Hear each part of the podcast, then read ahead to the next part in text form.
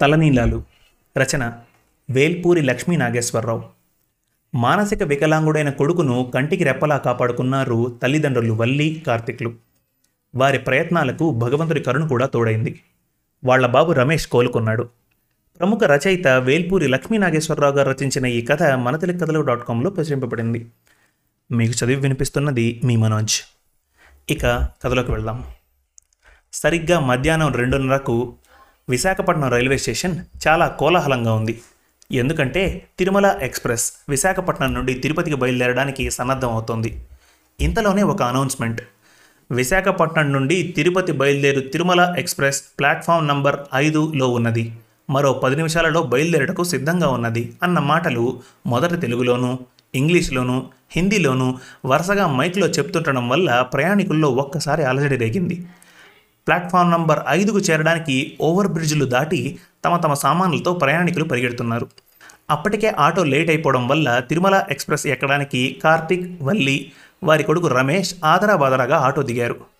వల్లి కొడుకు చేయి పట్టుకొని నడుస్తుంటే ఏంటి వల్లి తొందరగా పదా చూడు జనాలు ఎలా ఉన్నారో వాణ్ణి తొందరగా తీసుకురా అన్నాడు కార్తిక్. లగేజీ పట్టుకొని వడివడిగా ప్లాట్ఫామ్లో ఉన్న తిరుమల ఎక్స్ప్రెస్ దగ్గరకు వచ్చి జనాల్ని చూసుకుంటూ తాము రిజర్వ్ చేసుకున్న మూడు బెర్తుల కింద సామాన్లు సర్దాడు. భార్య కొడుకు కనిపించగానే రండి రండి టైం అయిపోతుంది అంటూ వాళ్ళిద్దరినీ కూడా లోపలికి తీసుకెళ్ళి బెర్త్ మీద కూర్చోబెట్టి తన ఆయాసం తీర్చుకున్నాడు కార్తిక్. విశాఖపట్నం నుండి బయలుదేరి మర్నాడు సరిగ్గా టైంకి చేరే తిరుమల ఎక్స్ప్రెస్ అంటే మహా ఇష్టం ప్రజలకు. అందుకని మూడు వందల అరవై ఐదు రోజులు నిండు గర్భిణీలా ప్రయాణికులతో బయలుదేరుతుంది తిరుమల ఎక్స్ప్రెస్. అందులోనూ వైకుంఠ ఏకాదశి మహోత్సవాలు జరుగుతున్న రోజులవి. ఆ కలియుగ దేవుడు దర్శనార్థమై జీవితాంతం పరితపిస్తారు భక్తులు. ఎన్ని కష్టాలు పడినా ఓర్చుకుంటూ ఆ వెంకటేశ్వర స్వామి దర్శనం చేస్తే చాలు కష్టాలన్నీ దూదిపింజల్లా ఎగిరిపోతాయి అన్న నమ్మకంతో ఉంటారు. అటు ధనికులు ఇటు పేదలు నిత్యం ఎప్పుడెప్పుడు దర్శించుకుందామా అని ఎదురు చూసే ఆరాధ్య దైవం శ్రీ తిరుమల తిరుపతి వెంకటేశ్వర స్వామివారు. అసలే వైకుంఠ ఏకాదశి ఉత్సవాలు. అందులోనూ పరమ పవిత్ర దినాలలో కలియుగ దైవం శ్రీ వెంకటేశ్వర స్వామి దర్శనం చేసుకోవడమే జీవిత సాఫల్యం అన్నట్లుగా ఉన్నారు ప్రజలు. తండోపతండాలుగా వెళ్తున్నారు. ఇది ప్లాట్ఫామ్ నంబర్ ఫైవ్. అందులో పదహారు బోగీల్లో నాలుగు బోగీలు జనరల్ కంపార్ట్మెంట్ ఉండడంతో ఒకరినొకరు తోసుకుంటూ సీటు కోసం తాపత్రయపడుతున్నారు. ఎలాగోలా కార్తిక్ భార్య వల్లి కొడుకు రమేష్తో తమ సీట్లలో కూర్చొని హాయిగా ఊపిరి పీల్చుకున్నారు. చూడు వల్లి మనం ఎంత అదృష్టవంతులమో. మనకు కూర్చోడానికి ఆ దేవుడు చూపించాడు. లేకపోతే మన అబ్బాయికి తలనీనాలు ఇప్పించడానికి అది కూడా వైకుంఠ ఏకాదశి పర్వదినాన. ఆ ప్రత్యక్ష దైవం వెంకటేశ్వర స్వామి దర్శనం జరగబోతూ ఉండడం అంతా మన అదృష్టం అన్నాడు కార్తిక్. అవును నిజమేనండి. నేను ఏనాడో చేసుకున్న పుణ్యం ఈ రకంగా నెరవేరుతోంది.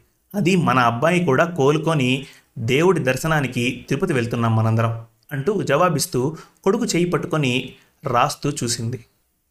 అప్పటికే ఇరవై రెండేళ్ళు కొడుకు రమేష్ అన్నీ వింత వింతగా చూస్తూ మధ్య మధ్యలో నవ్వుతూ చాలా సంతోషంగా ఉండడం ఆ తల్లిదండ్రులిద్దరికీ ఆనందంగా ఉంది.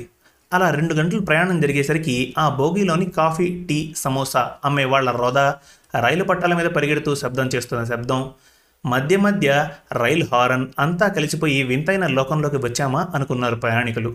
అదే భోగిలో కొడుకు రమేష్ చక్కగా సమోసాలు తింటూ నాన్నగారు నాన్నగారు చూడండి ఆకాశంలో మబ్బులు ఎలా పరిగెడుతున్నాయో అంటూ ఆనందంతో అరిచేసరికి అక్కడే కూర్చున్న తోటి ప్రయాణికులు కార్తిక్ కొడుకు రమేష్ని వింతగా చూస్తున్నారు. ఎందుకంటే అతడు చూడ్డానికి ఎంతో పొడవు తెల్లని ముఖ వర్చస్సు నల్లని ఉంగరాల జుట్టుతో సినిమా హీరోలా ఉన్నాడు. కానీ అమాయకంగా అరుస్తూ మూడేళ్ళ అబ్బాయిలాగా అప్పుడప్పుడే మాటలు వస్తున్న చిన్న పిల్లాళ్ళాగా అరుస్తూ ఉండటంతో అక్కడున్న వారికి వింతగా అనిపించింది. తండ్రి మెల్లగా అవును నాన్న ఆకాశంలో మబ్బులు కూడా మనతో పాటే తిరుపతి వస్తున్నాయి. ఆ దేవదేవుడికి వర్షంతో స్నానం చేయించడానికి అంటూ స్తద్ది చెప్పడం కొందరికి చికాగ్గా అనిపించింది. అలా ప్రతి మాటు భోగిలోంచి లేచి కిటికీ పక్కకు చూస్తూ నాన్నగారు మనతో పాటు కొంగలు పిట్టలు కూడా వస్తున్నాయి. భలే భలే అంటూ చేతులు ఎగరేస్తూ అరవడం తోటి ప్రయాణికులకు చాలా ఇబ్బందిగా ఉన్నా భరిస్తున్నారు. కార్తీక్ భార్య బల్లి కూడా తన ఇరవై రెండేళ్ళ కొడుకు చెయ్యి పట్టుకొని లాగుతూ అలాగే నన్న వచ్చి కూర్చో అలా అరవకూడదు. అందరూ మనల్ని తిడతారు అంటూ బుజ్జగించి ఏదో తినడానికి ఇచ్చి ఎంతో ప్రయాసతో సీట్లో కూర్చోబెట్టింది తల్లి. అలా ప్రయాణం సాగుతూ రాజమండ్రి గోదావరి బ్రిడ్జ్ వచ్చేసరికి రమేష్ గాభరా పడిపోతూ అమ్మా మన రైలు పడిపోతుంది. నాకు భయం వేస్తుంది మనం చచ్చిపోతామా? అంటూ అరవడం పక్క బోగిల్లో కూడా వినపడింది. అందరూ వచ్చి రమేష్ను ఒక వింత మనిషిలాగా చూశారు. అది ఎంతో అవమానకరంగా భావించిన కార్తీక్ లేదు నాన్న ఇది గోదావరి బ్రిడ్జ్. ఇది దాటితేనే మనం తిరుపతికి వెళ్తాం. రైలు పడిపోదు. భయపడకు అంటూ రమేష్ని కూర్చోబెట్టి తల మీరాడు. అది చూసి యావగింపుగా ఎవరికి వారు విసుక్కుంటూ ఏంట్రా బాబు ఇలాంటి కుటుంబంతో మన ప్రయాణం సాగినట్టే అంటూ ఎవరికి వారు వెళ్ళిపోయారు. సాయంత్రం అయిపోతూ ఉండడంతో అందరూ కబూర్లలో పడ్డారు. ఇంతలో మళ్ళీ రమేష్ ఒక్కసారిగా లేచి నాన్నగారు నాన్నగారు పెద్ద పెద్ద చెట్లు మనతో రాకుండా వెనక్కిళ్ళిపోతున్నాయి చూడండి అంటూ తండ్రిని కుదిపాడు. లేని ఓపిక తెచ్చుకొని లేదు నాన్న అవి అలానే ఉంటాయి. మన రైలే ముందుకు పరిగెడుతోంది అంటూ సముదాయించడం ఎంత అల్లరి చేస్తున్నా కొడుకును సమర్థిస్తూ మెల్లిగా బొద్దగించడం ఆ బోగిలోని ప్రయాణికులకు అస్సలు నచ్చలేదు. ఎదురుగా కూర్చున్న ఒక కుటుంబం విసిగిపోయి ఏంటి సార్? మీ అబ్బాయి చూడ్డానికి అంత బాగున్నాడు కానీ వెకిల్ చేష్టలతో మమ్మల్ని అందరినీ విసిగిస్తున్నాడు. ఇంత పెద్ద వయసులో మీ అబ్బాయి ప్రవర్తన చిన్నపిల్లల మాదిరిగా ఉంది. ఏదైనా డాక్టర్కు చూపించలేకపోయారా? మమ్మల్ని శాంతంగా ఉండనీరా? అంటూ ఒక్కొక్కరుగా ప్రశ్నల వర్షం కురిపించారు. తల్లిదండ్రులైన కార్తిక్ వల్లీలకు వారికి సమాధానం ఎలా ఇవ్వాలో తెలియక చూడండి మిమ్మల్ని అందరినీ మమ్మల్ని క్షమించమని కోరుతున్నాను. మా అబ్బాయి రాత్రి పడుకున్నాక మీకు వివరంగా చెప్తాను. అంతవరకు దయచేసి ఓపిక పట్టండి అంటూ దీనవదనంతో చేతులు జోడించి అడిగారు. అది చూసి సరే సరే తొందరగా పడుకోబెట్టండి. రాత్రి కాసేపైనా పడుకోవాలి ప్రశాంతంగా. శ్రీ వెంకటేశ్వర స్వామి దర్శనం చేసుకోవాలి అంటూ విసుగ్గా కూర్చున్నారు తోటి ప్రయాణికులు. ఆ రాత్రి కొడుకు రమేష్కు చిన్నపిల్లాడికి తినిపించినట్టు గోరుముద్దలు తినిపించి వెంకటేశ్వర స్వామి మహిమలను కథలు కథలుగా చెప్తుండేసరికి రోజంతా అరిచి అరిచి అలిసిపోయిన రమేష్ తల్లి ఒడిలో తలపెట్టుకొని తండ్రి ఒడిలో కాళ్ళు పెట్టుకొని మగత నిద్రలోకి జారిపోయాడు. అలా రాత్రి పదకొండు గంటల సమయంలో విజయవాడ దాటాక అందరూ పడుకునే సమయంలో ఎదురుగా ఉన్న కుటుంబం కార్తీక్ను చూస్తూ ఏంటి సార్ మీ అబ్బాయి గురించి చెప్తానన్నారు కదా చెప్పండి. మళ్ళీ రాత్రి లేచి గోల్ చేయడు కదా అంటూ ఆతృతగా అడిగారు. లేదు సార్ వాడు ఒక్కసారి పడుకుంటే మళ్ళీ ఉదయాన్నే లేస్తాడు. మీరు నిశ్చింతగా పడుకోండి అంటూ చెప్పాడు కార్తీక్. అసలు మీ అబ్బాయికి ఏం జరిగిందో చెప్పండి అని వాళ్ళు అడిగేసరికి మరేం లేదు సార్. మా వాడు చిన్నతనం నుండి మానసిక వ్యాధితో బాధపడుతున్నాడు. అందుకే విశాఖపట్నం మెంటల్ హాస్పిటల్లో చికిత్స పొందుతూ కోలుకుంటూ మెల్లిగా మాట్లాడడం చదవడం నేర్చుకున్నాడు. సరిగ్గా పెరుగుతున్నాడు అని సంతోషించే లోపలే మరో ఉపద్రవం వచ్చింది. వయసు వస్తున్న కొద్దీ మానసికంగా కుదిరిపడినా కొంచెం చిన్నపిల్లాడి మనస్తత్వం మారలేదు. దానికి కూడా మందులు వాడుతున్న సమయంలో ఆ విధి మా మీద పగబట్టింది. వాడికి కొంచెం కొంచెంగా కంటి చూపు పోసాగింది. ఇరవై ఏళ్ళ వయసు వచ్చేసరికల్లా వైద్య సదుపాయాలు ఎన్ని అందించినా లాభం లేక వాడి రెండు కళ్ళు చూపును కోల్పోయాయి. మా అబ్బాయిని మమ్మల్ని మరింత అంధకారంలోకి తోసివేశాయి. రెండు సంవత్సరాల పాటు మేము తిరగని ఆసుపత్రి లేదు. అయినా లాభం లేకపోయింది. అలా మా మీద విధి పగబట్టిన తాచుపాములా వెంటాడుతూ కాటేస్తున్న ఈ సమయంలో వైజాగ్లో ఉన్న ఎల్వి ప్రసాద్ ఐ హాస్పిటల్కి ఒక కంటి వైద్య బృందం వచ్చింది. అప్పటికే చాలాసార్లు ప్రయత్నం చేస్తుండడంతో అక్కడి డాక్టర్లు మా అబ్బాయి గురించి చెప్పారు. వారు వెంటనే దయతో మమ్మల్ని పిలిచి మా అబ్బాయి రమేష్కి అన్ని విధాలా లేజర్ టెస్టులు చేసి అత్యంత అధునాతనమైన ట్రీట్మెంట్తో ఎంతో శ్రమించి రెండు కళ్ళకు చూపు వచ్చేటట్టు చేశారు. రమేష్ కుర్రాడు కాబట్టి ఎంతో క్లిష్టమైన ఆపరేషన్ను కూడా తట్టుకుని నిలబడ్డాడు.